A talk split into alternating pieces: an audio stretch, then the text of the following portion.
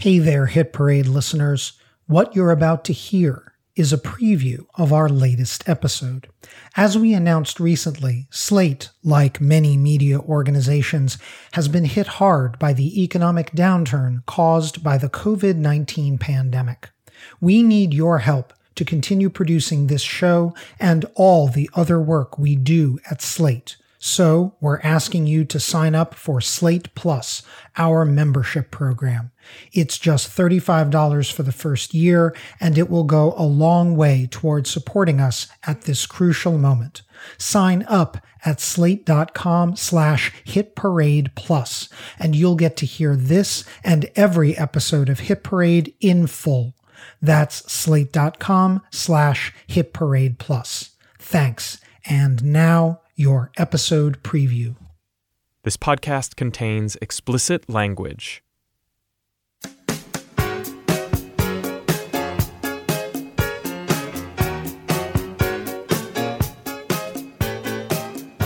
Welcome to Hit Parade, a podcast of pop chart history from Slate Magazine about the hits from coast to coast.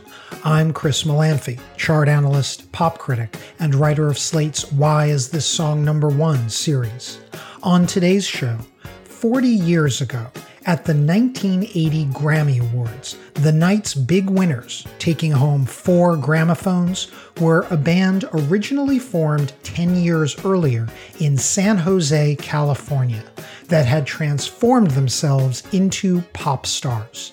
Their name, Doobie Brothers, was taken from the slang word for marijuana. But by 1980, their music sounded more like a chilled rosé.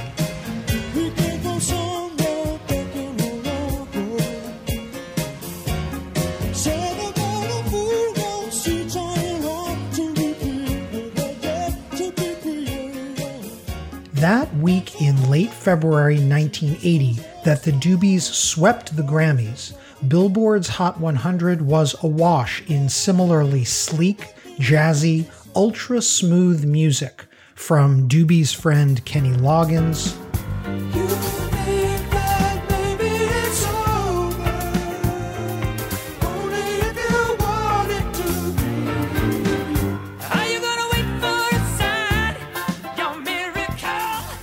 to the equally smooth band of session players Toto,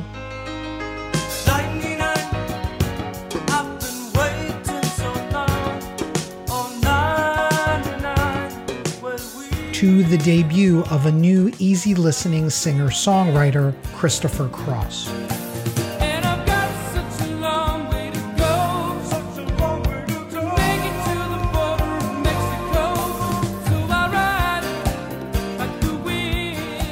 All of this music by white performers on the charts owed something to the sound of contemporary black music.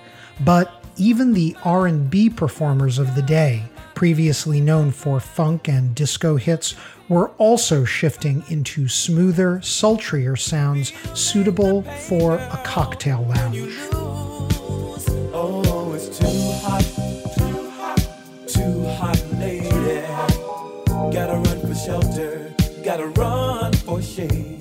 What you didn't hear in any of these early 1980 hits were lyrics about beaches or pina coladas or nautical references.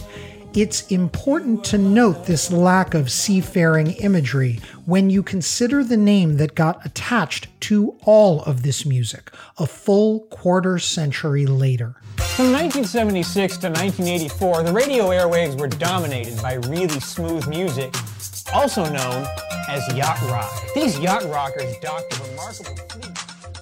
The name yacht rock is a 21st century concoction coined by a foursome of LA based actors and writers at the dawn of the YouTube era conceived for a deliberately cheap looking online TV series, yacht rock caught on like wildfire, finally giving a name to a mini genre from the late 70s and early 80s that had generated a slew of West Coast based studio bred smashes. Yacht rock just seemed to fit.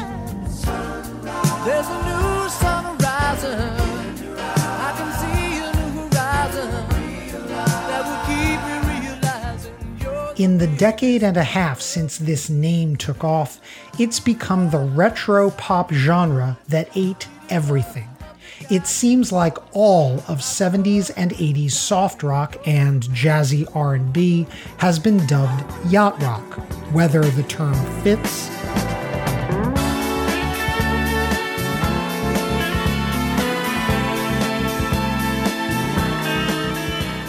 or doesn't.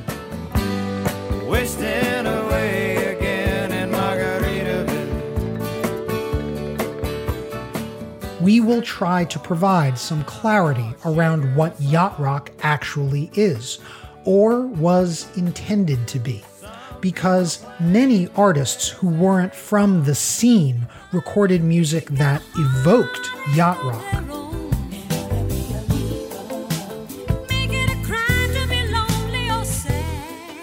or melded those smooth stylings with other genres, taking the sound to multiple radio formats. Turn your love around. Don't you turn me down. The yacht trend even spawned improbable hits that now live on in the global pop imagination.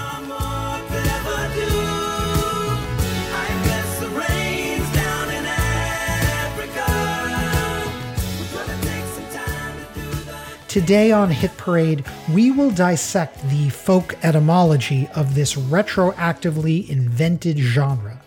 Yacht rock may be a slippery, overused term, but the music was dominant on the charts at the turn of the 80s. And sometimes the hits really did sound like they belonged on a boat.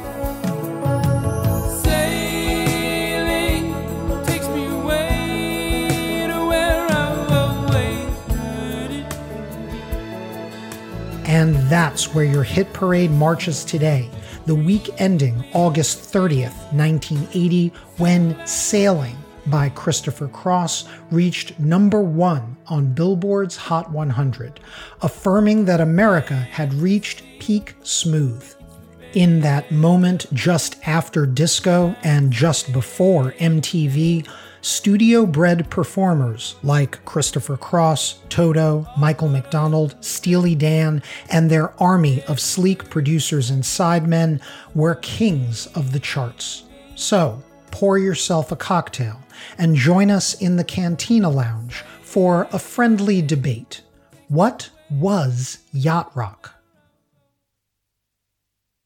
Thanks for listening to this episode preview.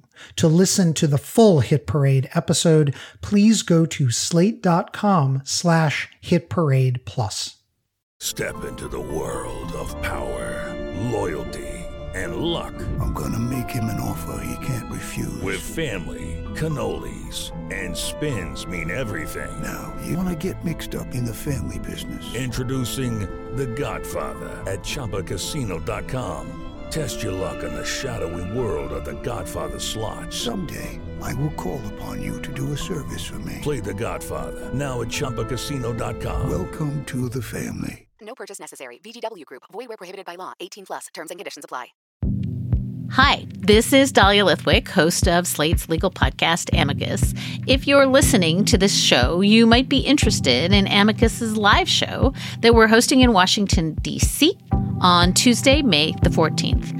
My colleague, Mark Joseph Stern, and I will be talking to some amazing guests, including Sherrilyn Ifill and a sitting state Supreme Court justice, all about how originalism, a relatively recently invented way of interpreting the Constitution, has taken over the Supreme Court and radically reshaped the law. It's been doctrinal rocket fuel for the conservative legal movement and facilitated the rolling back of abortion rights, the expansion of gun rights, and the obliteration of the separation of church and state. And as another wildly consequential Supreme Court term careers to its end, the court's originalists are on a tear but there's something you can do about it. And we hope you'll join us in DC on May 14th to explore the possible pathways out of the current situation. Go to slate.com slash amicus live for tickets.